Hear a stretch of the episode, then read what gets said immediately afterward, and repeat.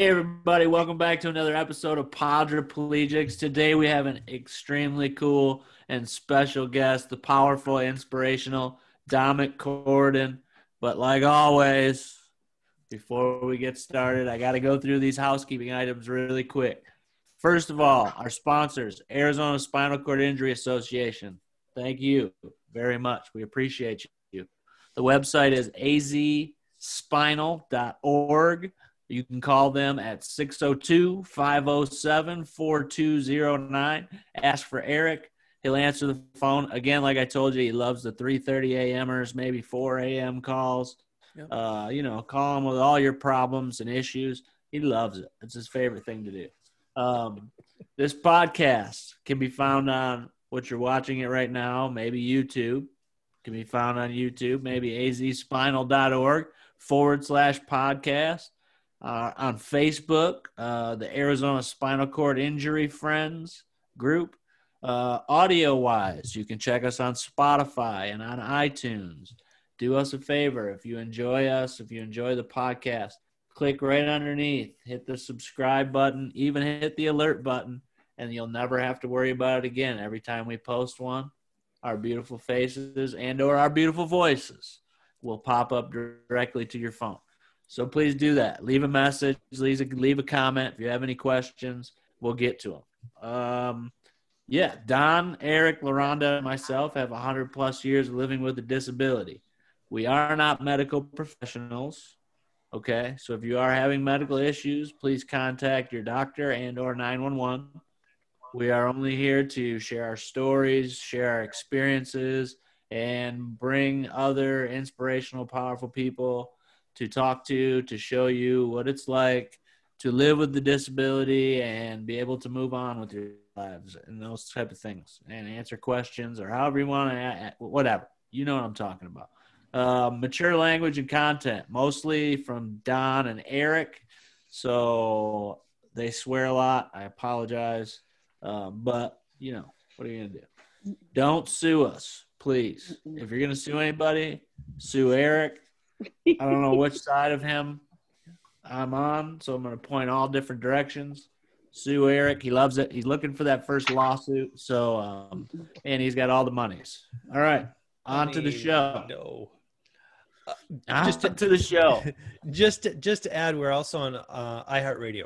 So oh, iHeartRadio. Yeah, that just happened not too long ago. So all right, you can check us on iHeartRadio as well. Um, on to the show. Special guest, Mr. Domonic Corradin, fellow Michigander. Welcome, my friend. Welcome. Thank you guys for having me my dog. So Don, you've uh, Dom. I say Dom, Don. Uh, you know, this is going to be one of those shows where Don it. and Dom aren't going to know who we're talking to. but uh, Dom, you, have been in a, a, a, chair since what '94. Um, yeah. So you yeah, want to so... kind of go through a little bit and explain uh, what your injuries are and, and uh, how you how you became injured and all that stuff, real quick. Sure. Um, so the quick and dirty is um, three weeks after my 16th birthday, I was driving home from soccer practice uh, back in Michigan, and uh, I was a sophomore in high school. Just got my license, and uh, like I said, driving home, I got about a mile and a half from my house, and uh, lost control on the ice and slid off the road. Ended up catapulting my car about 18 feet into a tree. Uh, the tree, the car hit the tree with the roof and the roof crushed down onto my back and crushed two vertebrae on my back and severed my spinal cord. So I ended up with a complete spinal cord injury from T5 6 down. Um, spent about uh, spent a week in the rehab unit or spent a week in the ICU unit. Um, and uh, they did surgery on my back and put my back back together. Um, and then I spent six weeks in a rehab hospital up there called Mary Free Bed. And uh, hey, I'm an alum. I'm a oh, Mary Free Bed alum. I, figured as much, man. Sorry to interrupt that, but I love to see oh, Mary Free Bed um, so yeah, so six weeks in Mary Free Bed and uh, got out on Thursday. Friday morning went back to school and just been wheeling like crazy ever since.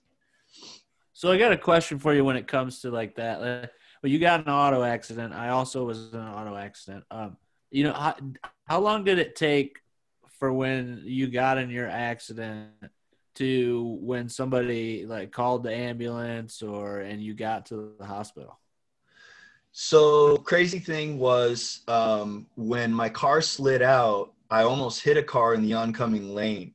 She actually stopped and and because she saw my car already backwards and going off the road, and so she stopped. And a guy actually heard the accident. He was in the woods across the street getting ready to go hunting, and heard the accident. And so he came running. And so everyone was there basically upon impact, they called paramedics. Paramedics were there within minutes. Um, I was only about three miles outside of town, so those boys were up and, and to me right away. Um, so I fortunately didn't sit and wait, you know, or you know, was pinned for very long. Yeah, I mean, it's one of the things you know, I when I when I was there, I was on the side of the road for about forty five minutes to an hour before anybody Man. came to me.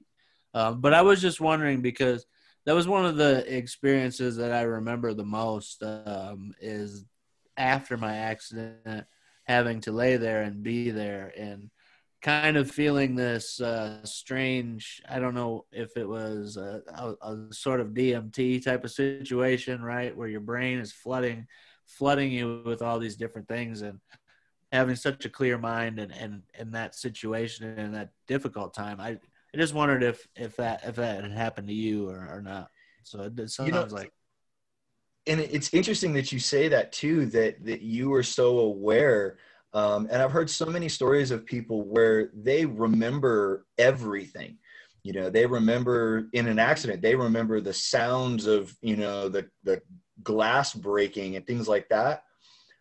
I don't remember anything from about two blocks after leaving my school until days into the hospital. I have no recollection of my accident, of the the rescue, or anything. Mm-hmm. Um, that kind of that probably helps a little bit with not mm-hmm. having to deal with the PTSD or the post traumatic I- issues that go along with you know riding in cars again or driving cars again right so, i mean i know a lot of people yeah. deal with that if they've been in an accident you know a catastrophic auto accident you know mm. getting back in and driving a car can be a very scary proposition for some people definitely definitely and and that i i agree too is is that I felt a little fortunate that I don't remember um because I never had any nightmares or mm. you know like you say the the PTSD sort of effect. Um, I, I, used to get a little bit um, a little bit nervous if I was a passenger and mm. somebody would go like say off the road a little bit like across the white line you know you'd see them drift a little bit um, I'd start to get real nervous and, and didn't really understand why. Um, because again, I didn't remember crashing and, and I was the driver. Mm-hmm. So, you know, it, it was a whole different situation. Yeah. Eric, Don. Yeah, I have a question, Domonic. I think, did you say you left the hospital and then within a day or two you were already back in school? Is that accurate? Yeah. Yeah. So, um, like I said, I I literally left the rehab hospital Thursday afternoon. Friday morning, I went back to school for half a day, and then Monday I was back full time.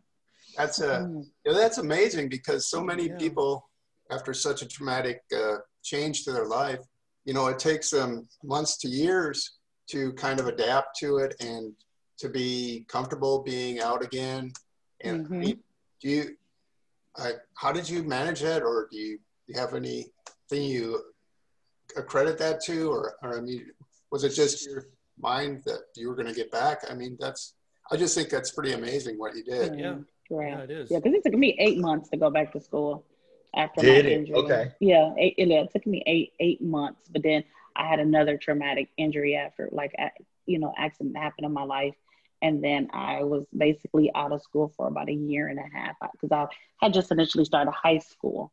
So you were in high school also. So how did how was that like going? you know. Yeah, I mean, so there's there's two things that that you know two sides of it on on the physical Mhm. side you know i was 16 years old at peak physical condition i was a varsity soccer goalie you know i was a gym rat i'd always been an athlete and Mhm. and in my accident i only had the two broken vertebrae i had no internal injuries i had no other Mm. injuries whatsoever in the accident so i healed very very quickly physically and I was Mhm. already in good physical shape. So so the physical part of it was was very quick.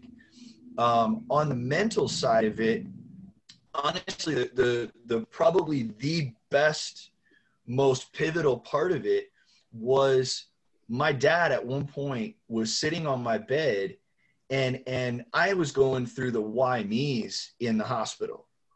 You know, why did this happen to me? I always felt, you know, I was a good kid. I was an honor roll student. I didn't do drugs. I wasn't into anything bad.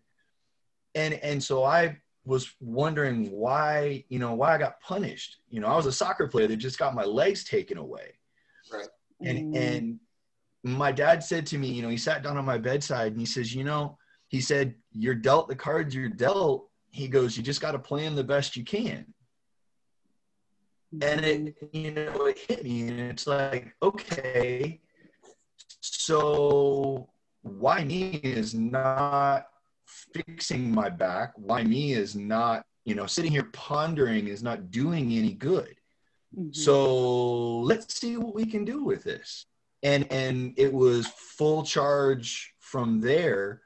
Um i was very fortunate in the hospital that my recreational therapist um she was very adamant about getting me back into sport of some sort Mhm. um, so, you know, she was a big one to put like Sports and Spokes magazine on my bedside table. Um, you know, having mentors come in and talk to me, Mhm. um, any chance they could to bring me to like a basketball practice or a tennis tournament or whatever they could on outings, they were doing that, showing me what was possible. Um, and and so I got a lot of uh, a lot of like food for knowledge, um, sort of I guess you know when when I was in the hospital because Doc was like, oh, you know, you can't do any sports or anything for the first year. Let You know, me you gotta guess his name up is and all. Dr. Ho. no, no, Um, I'm just I'm sorry. I can't actually remember my doctor's names. Um, I think it was there was Dr. Easton. I think was my orthopedic, and so the the on top of going back to school right away, um, I also got right back into sports right away. So my I was required. I think it was like two months outpatient physical therapy um, after I got out of the rehab hospital. And the first day I go to my assessment to my new outpatient PT, and she does my assessment and she goes, Well, you can already do everything I need to tick off the list. Mhm. She says, but you're required to do all of this. She goes, I've got you for two months, like whether you like it or not. So what are we going to do? And I said, I found out that she was actually a triathlete. And I said, mm. well, you know, I'm really interested in this wheelchair road racing. You know, maybe can you train me on the competitive level rather than just like a recovery level? I said, Would mm. you be willing to do that? And she said, Absolutely. So my outpatient physical therapy was actually training for my first road race. Mm. And I entered my first wheelchair road race five months after my date of injury. Jesus. That is amazing. That's Hey, super cool, man. cool Super question. cool. Right. Uh, I entered a, what was it, like an 8K? Um, did my first road race and then just have been doing sport ever since. Question for you. So when you had your injury before and after, what happened with the social group of people? Because, you know, you probably had a group of friends and what happened in that transition because it you know that's such a fast transition i mean were they questioning if you were actually disabled were they you know what was going on in their heads so so it's it's really funny that that you asked that because there's there's a lot of different caveats to that story. So for me when i was in the hospital you know i would have classmates come in and visit me and and they would ask you know is is there anything you want us to tell you know the kids back at school? And i said well you know just tell them i'm the same person. I'm just shorter and on wheels. You know mm-hmm. there's nothing different about me you know don't worry about it. It's you know it, it's cool. I'm cool with it. Um i found out that there were a lot of different stories that somehow made it back to the people in my town and and my classmates. Um at one point i was in a full body cast. One of the stories was i was in a full body cast. Um one story was I was completely fine and I was just going to come back to school and everything was okay. There, I wasn't paralyzed or nothing. Um, so yeah, people there, really were not good at the phone game, were they? Yeah. no, no, and, and this was '94, so you know, cell phones had just started coming out, so you really didn't have that. Um, you know, people talking too much. Um, wow. And so there, there were a lot of different stories, and and people were definitely um, they were concerned you know about how i was going to be and and how things were going to be when i got back because i wasn't going to mm-hmm. be the same mm-hmm. um, i wasn't the same person um, a lot of people i think they fed off from my personality in that i was okay with it so they were okay with it yeah mm-hmm. that makes a lot you know, of sense yeah when going back to school, like, was it hard for you as far as like accessibility? So, I mean, especially going from like that, getting out that Thursday and then going like right back to school, accessibility was a big issue for me when I went back to school. How did the school help you and you adapt to that? Luckily, and and this is this is out of the norm for you know back in Michigan, everything is upstairs um, oh. you know, because of the snow and just because of, of building codes back there. I mean, just the, the basic there. Um, oddly enough, my school had no steps up into the school. The, the whole entire school itself was all one level and completely really wheelchair accessible, which mm-hmm. in all of say 12 grades in, in my little hometown, I was the only person in a wheelchair. I was the only person with any Mm-hmm. Oh, we Kinda just lost. lost some of your sound here, Domonic.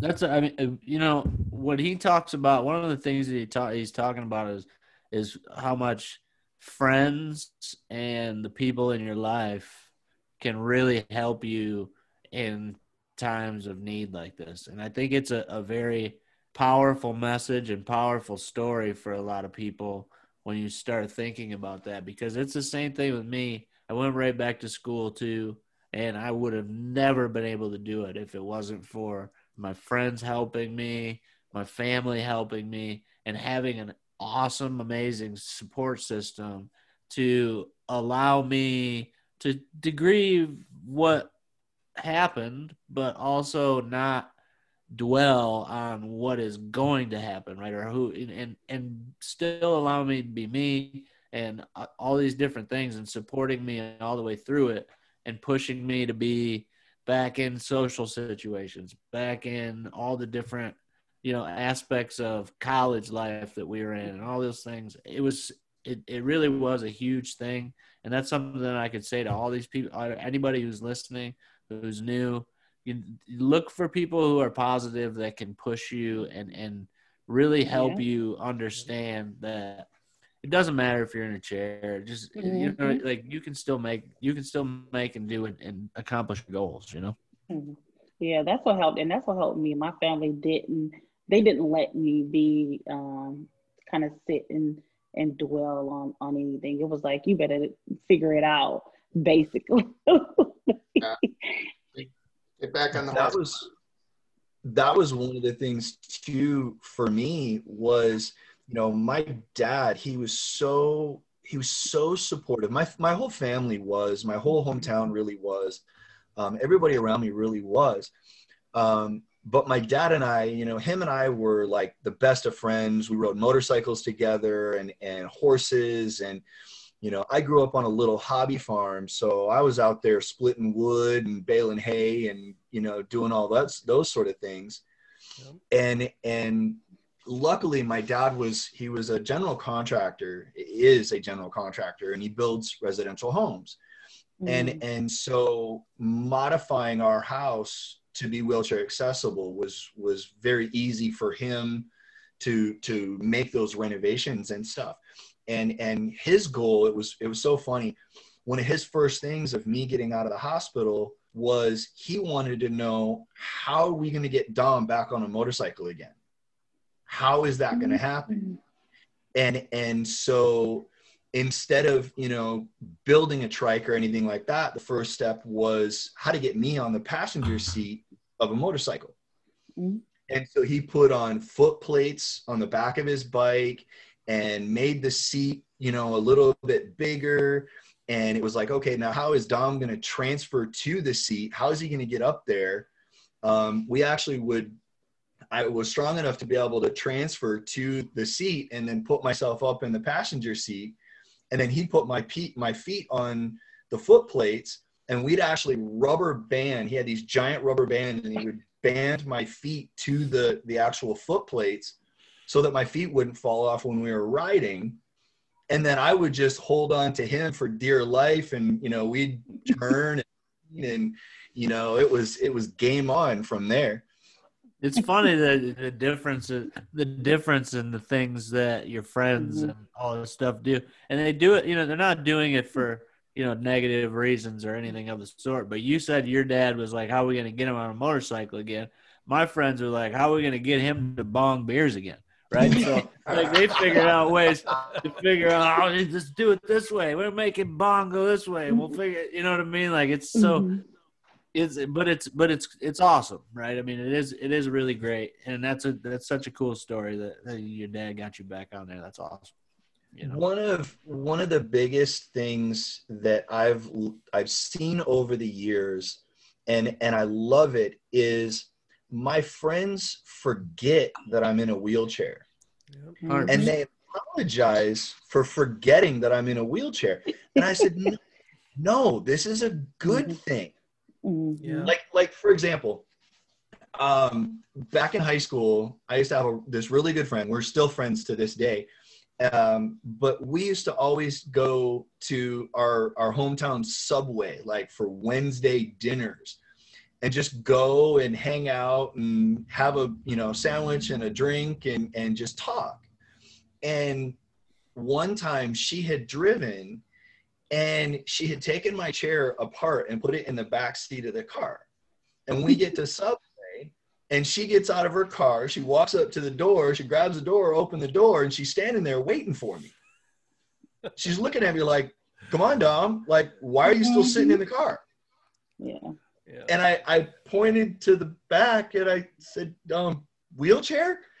And she's like, mm. "Oh crap!" she's like, "I Mm-mm. totally forgot." So she goes. My family do that all the time. together, you get out, and she's like, "Oh my god, I'm so sorry. I can't." That's awesome because that means you don't put that weight on my wheelchair. That's not an important thing, and I like that and I've mm. I've been so glad that people over the years do. They forget that I'm in a chair. Yeah. That means I'm just the same. Again, yeah. I'm I'm no different. yeah. yeah. Mm. Don, you were going to ask a question. Well, uh, so just kind of following the uh, track of your life here. You're in Arizona now, right, Domonic? Yeah, yeah. So I I moved here right out of high school, I moved out here. I came to college out here. Um, I lived in Phoenix and, and the suburbs for probably about six, eight years. Um, then I left. I went to California and I became the proverbial fart in a windstorm for probably what 15 years, 20 years, and then about three years ago moved back. Yeah, I think when I met you, you were working for Arizona State Parks and working on making uh, state parks more accessible to people with disabilities. Can you kind of talk about that for me? I know you're not with them any longer, but yeah, yeah. So um, I ended up getting a, a, a, job at Arizona State Parks, and um, this was uh, about a year and a half ago now. Um, and uh, I started as their their ADA intern, just helping with accessibility stuff and and trying to figure things out. Um, essentially, by my experience and everything, became their ADA coordinator, um, and was building and, and, assessing all of their accessibility throughout all their parks. Um, and and with all of my background nature in in nature and outdoors um, between adapted mountain biking and camping and hiking and kayaking and all of that, um, I was able to bring that experience to the table and help make the parks realize how accessible they already were and make the changes they needed to to be more accessible. Mm-hmm. Um, and then that, then oh, I'm sorry. Were they receptive to you know your input and spending money and making things more accessible? Very much so. Um, and and the, the one of the things that was really cool about my experience there was that they were they were trying to follow a lot of like ADA guidelines, mm-hmm. um, and which they're required to do so, but they didn't have to make the entire park wheelchair accessible. The requirements were only for certain amenities certain percentages of things. And so they were so scared, like, oh my God, we're going to have to spend millions of dollars to make our entire park accessible. And, and so I had to, I was able to sort of calm them back down and go, okay, yes, part of it does need to be, and these are the requirements, but you can also do smaller things to make it accessible for guys that are crazy like me that want to go out and mountain bike a trail and it doesn't necessarily need all of the ADA modifications, but some modifications make it accessible to an adapted bike, to an adapted hiker. Um, and so they could do minimal changes and, and open the door to even more visitors. Well, I mean that's super cool. I mean that's you know not necessarily my thing. I'm not I'm not quite the green I'm not quite the green penis you are, but but it's cool. I know everybody a, a lot of other people like it, and that's something that we can kind of transition to. You know, you're doing a lot of cycling things. I mean, you even started up uh, a couple of uh, companies, right? One there's one in China. You said one in China, one one here. Oh, you want so to talk a little I, bit about that?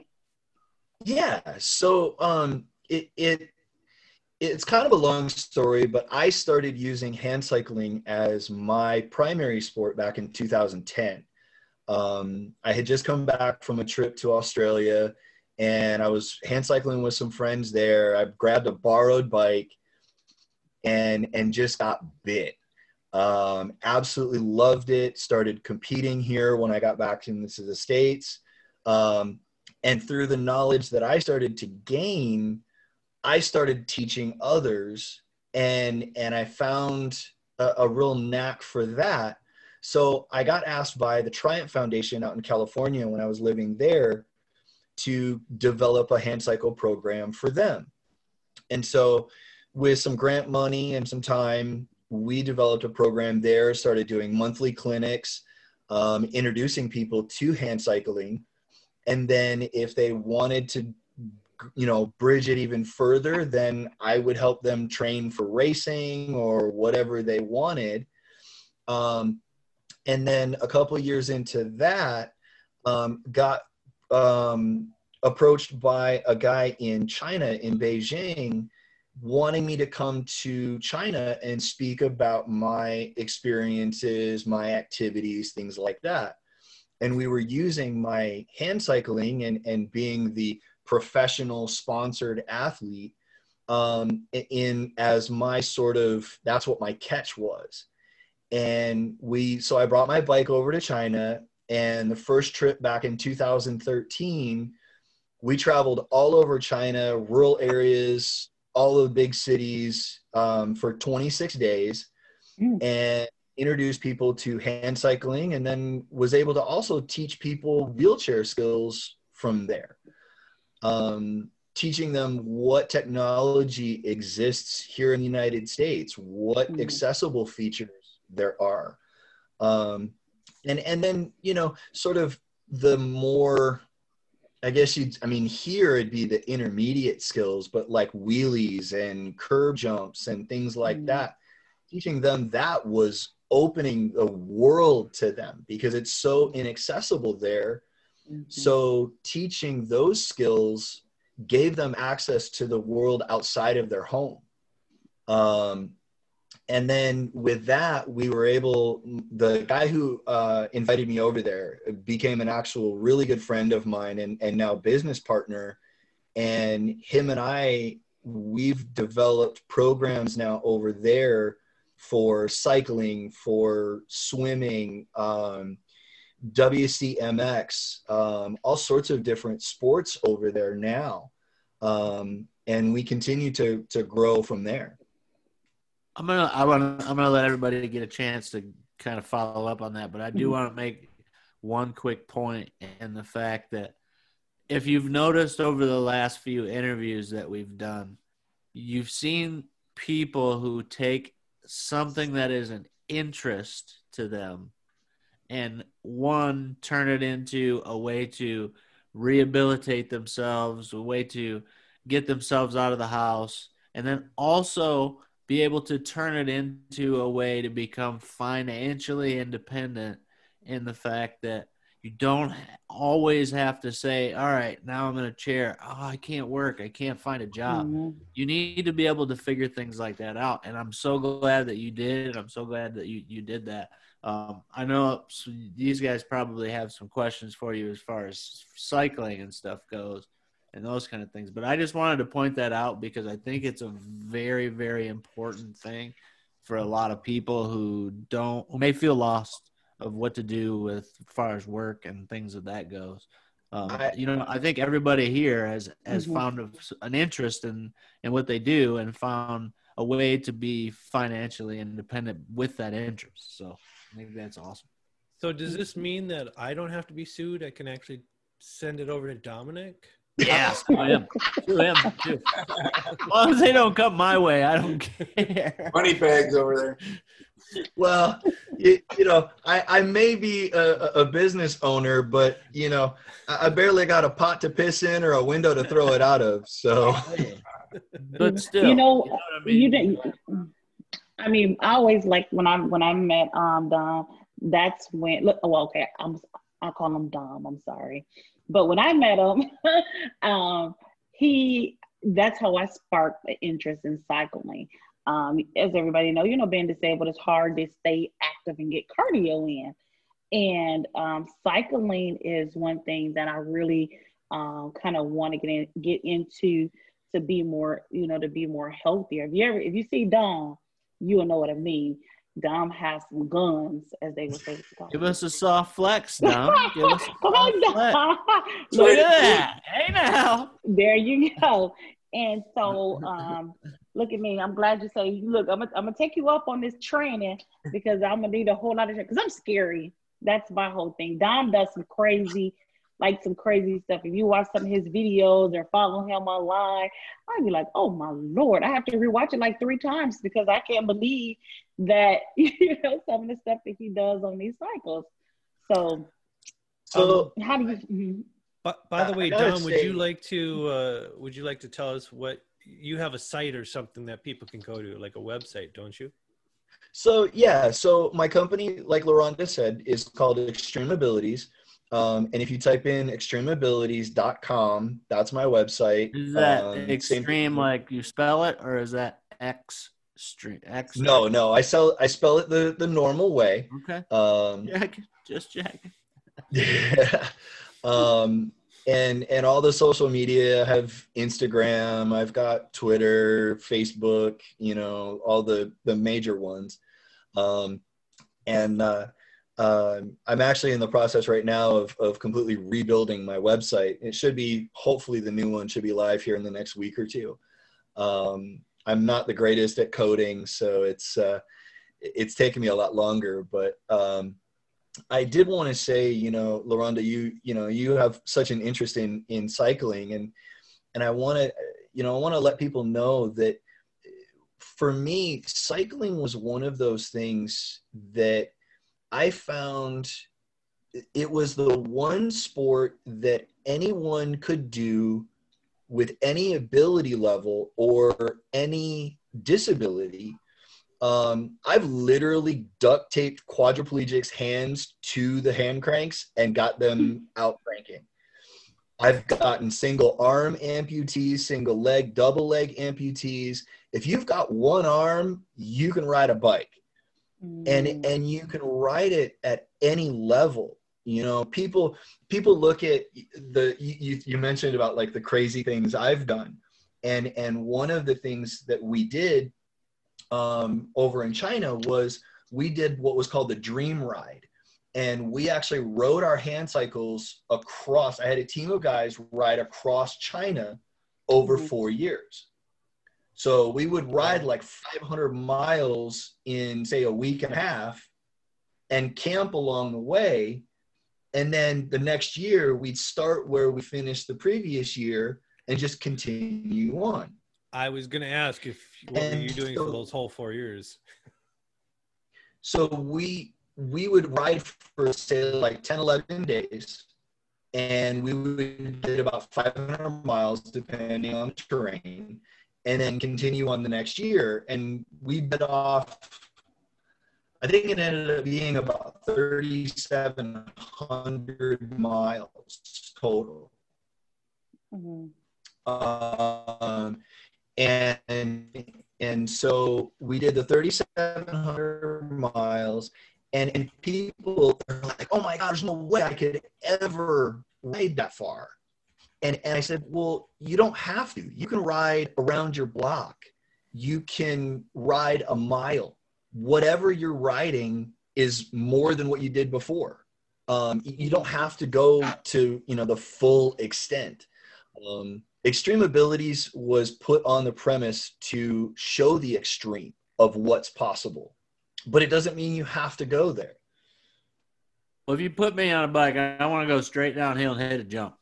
So look at me. I just want look at me. I want to be cute and healthy. I want to have my hair well, you're already, you're already there, the out- I want the outfit on, and I just want to look at me, and I just want to go and be cute. That's what I want. Now, you know, I've been bite, I've been hand pedaling before, and I know it is possible to tip those suckers. If you turn them sharp, oh i've No, uh, you'll tip 'em. All right. no, That's what I'm looking for. What, Laronda? No, I'm no, just, no, I'm just no. letting you know. Just be No. careful. Don't scare me. You know, No, that's no. what I just tell you. I'm trying, but if you throw that fear out there, I'm gonna be like, no. You're good, Laron. No, you're You'll good, all right. Laronda. You're good. I mean, Yeah. so I won't tell the story, but anyways, the the you know you you really have to you really have to do like a 180 with the bike at a high speed to get it to tip. I mean, you have to really you have to take a sharp turn to really make those suckers tip. Okay. Dom, So if I am I wrong? so so my job title on my business card is crash test dummy and That's what I'm talking about. I like it. So on like I. I have crashed everything. And Yeah. yes, you can crash a hand cycle. It is possible, but it is very difficult. You have Yeah. to try hard. Yeah, yeah. It's not an easy thing to do. It's If I fall, Eric, I'm gonna find you, and I'm gonna, I'm, you're gonna kick my butt, aren't you? I'm, I'm gonna do more to kick your butt. Let me fall. Look, let me So, fall and scratch um, up my scratch my elbow. I want to uh, I want to ask you a few questions. I get I get a lot of these questions asked to me, and and I they ask they tell me that I should be asking everybody these questions. So I do want to ask you as a as a person with a disability. Um, you live independently, correct? Mm-hmm. Yep. Okay. Yeah, I have ever since I left home. What what are your like uh say bowel routines and bladder routines? Like how do those how do those work for you? So I my my bowel program has been real easy for me. I, I, think out of anything of of being paralyzed, that's that's been the one easy thing. Um, so for me, it's get up, go to the toilet. I'm there maybe ten minutes. I'm done. I'm off and to the races. Wow. Do you um, do you use like a magic like magic bullets or what? Do you use anything anything like that? So um, for me, it's just digital stim. Um, you know, a good old glove and and a little lube and yeah, for sure. Um, you know, it's it's like I said, it's it's been I've been fortunate with that. Um, you are you I, very are you extremely healthy eater though too as well? I'm I'm pretty good. Um, you know, I would say I'm I'm in the middle. Um, I do definitely watch what I eat, and and my body tells me whether it likes it or not, real easily. um, but uh, and then you know, just kind of backtrack a little bit. You know, if I do have an accident or you know have some troubles or whatnot, then it's like okay, what did I eat? What was out of the ordinary? Mm-hmm. Um, you know, those sort of things. Um, and um, with my bladder, my bladder on the other side, that's been a, a, a point of trouble ever since the beginning. Um, I used to be, I have what they call a neurogenic bladder. Um, so I have, oh, yeah. in other words, it's a spastic bladder. Um, and, and so um, I've always had problems, um, you know, leaking and, and stuff like that. Um, and it's, it's, it's been trouble. Um, I was on meds for a long time. I got to the highest dosage of the meds and I was still having problems. And I had talked to a few different people. Some people had had like bladder enlargements. Um, they'd gone through like major surgery for that. Um, some people had gone to even a suprapubic catheter. Um, I still use an intermittent catheter. Um, have you ever tried uh, Botox? I don't have any uh, so that's what I ended up doing was I talked to some friends and they had really really good results with doing Botox injections. And so I started that um, probably about four years ago, I think it was. Um, every quarter I go in and I get injections done. Um, I'm I'm actually a, a pretty good patient when it comes for that. I go in just to my doctor's office and he uh, not to get too graphic, graphic but, um, he'll he'll put. I gave a disclaimer in the beginning. Fire away. yeah, yeah, no hold so, People want to know this shit, man. I'm telling you right now. This is like yes. what everybody I, wants to know. I know so, people that are having issues with this right now. So yeah, right. any any knowledge you can lay on us. Yeah. So, so for me, I'm on the easier side of the process. Um, they they used to have me go into like an operating room. They would put me under sedation, and they would do the injections, and it was this big process.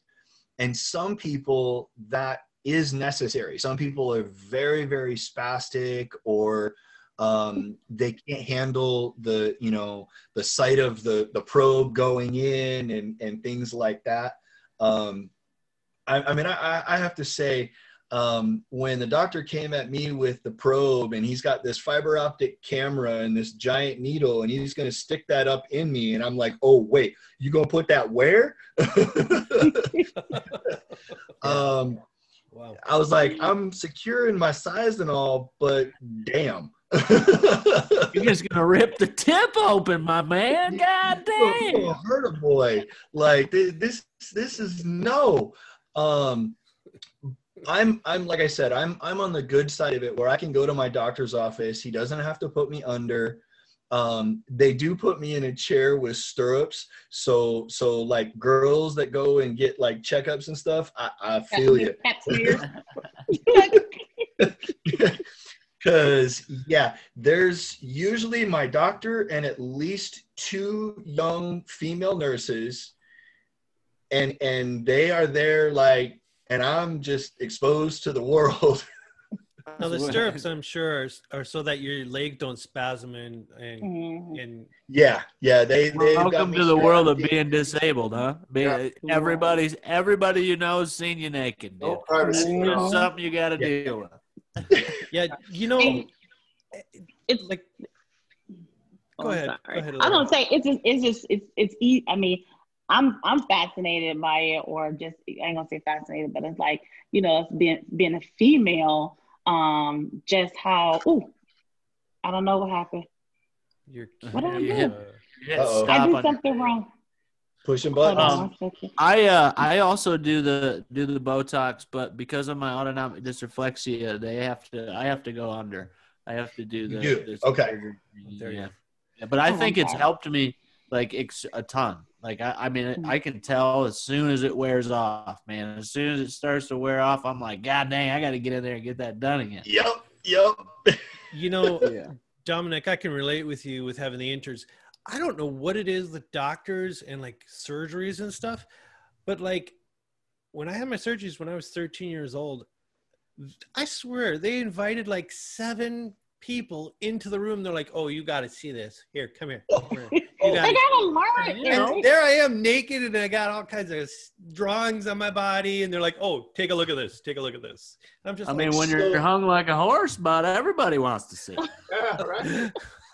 So Uh. when I first got hurt, um, one of the one of the drawbacks I did have was the the paramedics had left me on the longboard for like eight hours flat on my back, um, going through all the the initial emergency stuff and and bringing me into the emergency room and all of that. So I actually started my spinal cord injury with a decubitus ulcer on my tailbone the size of a silver dollar. I was just gonna ask on that. Yeah. And and so i had to heal from that. Well you talk about people coming in and seeing you. Every thursday they would come in and take a picture of my butt and the sore with a tape measure and they would put that in the doctor's room in the rehab hospital. So anybody that came into that room Oh. saw my behind. Ah. I, I, am So, telling you, so that's the life of being of being in a chair, man. I'm telling everybody you know and everybody you don't know is all seeing you naked. Oh yeah so true. Yep. It's so true. Yeah. Dom- Domonic, did you did you have to deal with any chronic pain, or do you still deal with anything, or do you have to take anything for pain? Um, you know again i've been super fortunate um i don't have any nerve pain um i don't have any any like any pain or anything below my injury. I, my injury is complete so i've got nothing. Um i've been super lucky with that. Um unfortunately the last couple years um they found i have degenerative arthritis in Mm. both of my shoulders. Um and i have um i have major inflammation in both shoulders and they said that the the i always i, I kind of put it up to you know penance from a life well lived is what i would i would say Right. um, you know i've brutalized my body over the last 25 years and i figure okay it's it's time i'm paying for having a lot of fun Mhm. um, but they said that the degenerative arthritis was actually something that was genetic. Um, Oh, wow. It actually came from my mom's side. Her brothers and everybody had had it. Um, it was just kind of luck of the draw, really. Um, so I'm going through trying to figure out different treatments and stuff like that for the the pain and the inflammation in my shoulders, um, and and just trying to work that all out. Um, Yeah. that's really all I deal with. All right. You know, um, I just actually I'm the, I'm, I'm the same way. I don't I don't deal with like nerve pain or I don't deal with with kind of any of that. But my shoulders are starting to bother me. So I started like um I want to say it's like a stim stimulator. So I put the probes Yeah, on. tens unit. It's Yeah, so I put the, uh, yeah, I put the probes on the front. Look, I, hey, I'm new to this. So I put them on the front, the back of each shoulder, and for a whole hour, they're like jumping. and it, it makes it, it really, really has been helping, um, you know, helping with that. And they stopped me from lifting my arms above my head. Yeah. The So- the pain stopped you from lifting, or No, they- the, the doc, yeah, the therapist. They don't want me to lift anything like like lift. I'm not supposed to lift anything above the head. Um, so I don't do any of that, and I just use these um use those what you call it, uh, um, Shawn. Pack, or Like tens tens units. units. Yeah. Okay, so I use those, and I do it like every other night, and it feels so good. I actually use them on my legs just to see how it will work. It really works. So maybe try try that because I'm I'm a, I don't like surgery. I try to Yeah. stay away from it, but try that and see if that'll help with some of um, the pain in your shoulders. I, I- I, I also will. had I had a pain injury. Uh, I had an injury, a, a microscopic tear in my rotor cuff from uh, swimming back in the '90s, and I'd say two years ago, I had starting to get sh- I started to get shoulder pains in both shoulders, and uh, what I did is I went in for acupuncture Mhm. and I went in for five treatments. And after that fifth treatment, it got remapped or something because I do not feel the pain nearly what I did, if if if at all. Um, really? Yeah, my pain is gone. Um, I did. I combined it with meditation, and I can tell you that there was a a mental shift. And I also have been working with something similar to Tens Unit. Um, it's called Alpha Stim, and what it Mhm. is, it's it has these two probes, and then you cross section your injury um, with it. And the unit itself is something that you can get prescribed from a doctor, but it, uh, insurance doesn't necessarily cover it unless you're a vet. If you're a veteran, then insurance covers it because it's FDA approved and it's it's it's it's like the it's like another evolution of Alpha Stim and but i tried it i tried it with someone else who had a um, a really sore back from doing heavy lifting and uh, previous back injury we tried it twice in one day took two minutes on each time and the guy came back and for the next two weeks he said i've never slept so good in my entire life. I got up i didn't feel any pain. So i mean there's something to remapping even though the injury may still be there there's something to remapping how we how we uh, uh, our how our minds associate with it. And and uh, sometimes what that'll do is that'll actually help in the healing process because now we're not Mm. sending that current that's going to inflame it so much So at least I that's got my theory. this thing right here. Mm. yeah. All right. This thing is a little acupuncture machine. Mm. So oh you know what i don't think that's what people thought it was So I- it's, a- it's electrical thing. So you go over and it'll find the nerve, and when it finds the nerve, it'll send an electrical impulse to those areas, right? Oh, So then wow. it'll then stimulate it, which then brings the blood oxygen or whatever back up to it. And Mm. it, I literally got it for fifteen dollars. How do you Oh, like it? Yeah, you can get them online. Um, I don't, I don't know if it says the name of it on here, uh, but I'll, I'll look and see. Never And I'll heard. put, I'll say it on the next one, our next podcast. I'll say what it is. I'll look it up. Um, cool, but they, it, it's got like ten different, um, you know, intensity levels, and uh, it worked, man. It's nice. It's really, it's a really nice thing It's pretty awesome. to try. that's very cool Yeah. You guys thought it was gonna be something nasty, didn't you? Yes, it looked like something something else nasty. it looked Like a like big something else Look, I know we're uh, we're coming close to the end of our time. Um, Don, was there anything that you had left that you wanted to put out there or ask? Well, we didn't get into talking about the car you're rebuilding, but that could be a whole uh, another episode. But uh, that's really cool. I think you said you're working on it. I mean, we, we can get into it real quick if you want yeah, to. yeah. You wanna- So I um you know I've always been a gearhead. I've always been into motorcycles and cars and trucks and all of that, and and always been a wrench. And um, I just you know through my own trials and tribulations learned how to do things again from a chair. Um, the first thing I started working on, I was working on a motorcycle actually right before I got injured, and I was restoring one, and it was still sitting there when I got out of rehab and I was like, all right, I got to figure out how to do this now because I got to finish this project. And so that was the first of, of many then builds after. Um, right now, I'm in the process of building a 1972 Chevy one ton pickup. Um, they they called it a Longhorn edition, and it's actually um, an extended long box um, so it has an eight and a half foot bed in it. Um, and I've put a 2002 Tahoe engine and transmission in it. So it has modern fuel injection. It actually has power windows, power door locks, cruise control, um, you know, all the modern conveniences in an old truck.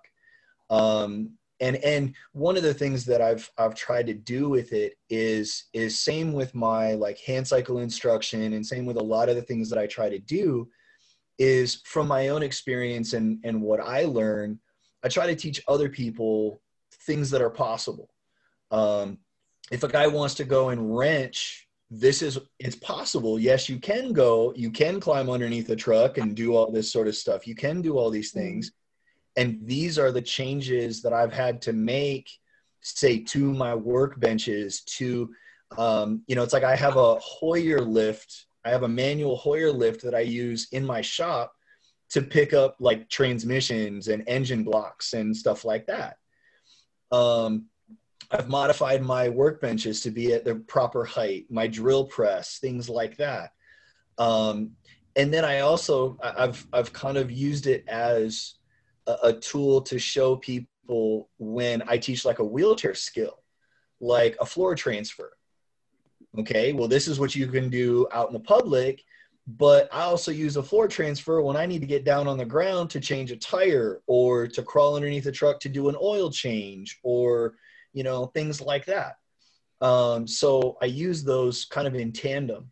Um, but just always figuring stuff out and and trying different things and learning you know it's it's it's edison you know they they talks about he didn't fail he just found 900 9999 ways not to make a light bulb uh-huh. uh, you yeah, know. or he just stole it from Nikolai Tesla. But that's or a whole other story.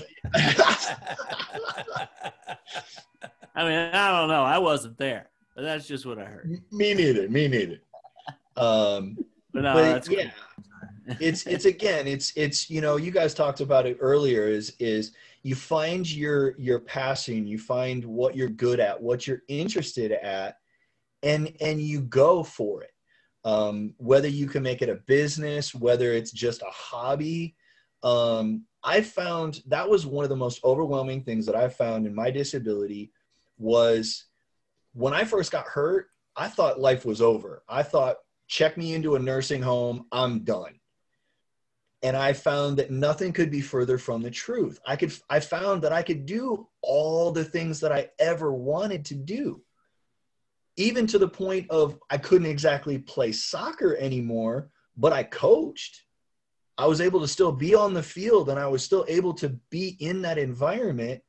Mm. It wasn't the same capacity, but it was still there. Um, you know i'm still able to wrench i'm still able to ride bikes i'm able to ride motorcycles i'm able to off-road in jeeps and mm-hmm. and do you know live independently and and mm-hmm. you know, all of those sort of things. Um mm-hmm. all of those things were possible. Um and and i like to show people that it is that it's just possible whether you want to do it or not. It, it's like i've gone skydiving now three times. Um I, i've done three tandem jumps. And and one of my friends she was trying to show her boyfriend who was in a chair she was like badgering him like oh you got to go skydiving dom's gone skydiving like it'd be so much fun and he's like i could give two shits about going skydiving but it shows that those things are there if you want to do them. Yeah. Yes. I, mean, I think I'm telling you, I think that that's a that's a for me that's a perfect place to end because it is the it, it's the truth, man. That's what this Mhm. podcast is all about. Is Mhm. showing every showing anybody who watches that anything's possible. Um, find inspiration inside yourself. Find inspiration through other people and Mhm. just make it happen. You know what I mean? Like there's ways where there's a will, there's a way. You know, when I first got into MMA judging, uh, everybody was like, "What the fuck do you know about kicking people in the face?" Dude? Nothing. But look, I know all about kicking people in the face. I just don't do it. Right? So it's like you you got to figure out a way. You got to break through your barriers, man. You got to bust through that shit. And I'm telling you, I appreciate. We all appreciate you being here Mhm. because you've you've inspired us. And if you Oh, can thank inspire you. us, you can inspire anybody, man. So Man, I appreciate it. The great, the powerful, the inspirational Domonic Corradin. Appreciate you, man. Yeah. I really do. Uh, Thanks thank for you guys. Thank you. Really you, do. Kai. awesome. Anything? Any? You, you already gave your plugs on where to find you, right? Yep. You extreme abilities. Um, there is just so people know, there is another extreme abilities down in South Africa that centralizes on surfing. So if you do type in extreme abilities and you see a lot of surfing stuff, I'm not a surfer. I don't do that stuff. The guys cool. We just happen to have the same business name. Right on. Well, check them out, everybody. Domonic Corradin, Eric, appreciate you. Don, appreciate you. Laronda, always appreciate you. And that's the Podriplegics episode. I appreciate you guys. Peace. Peace.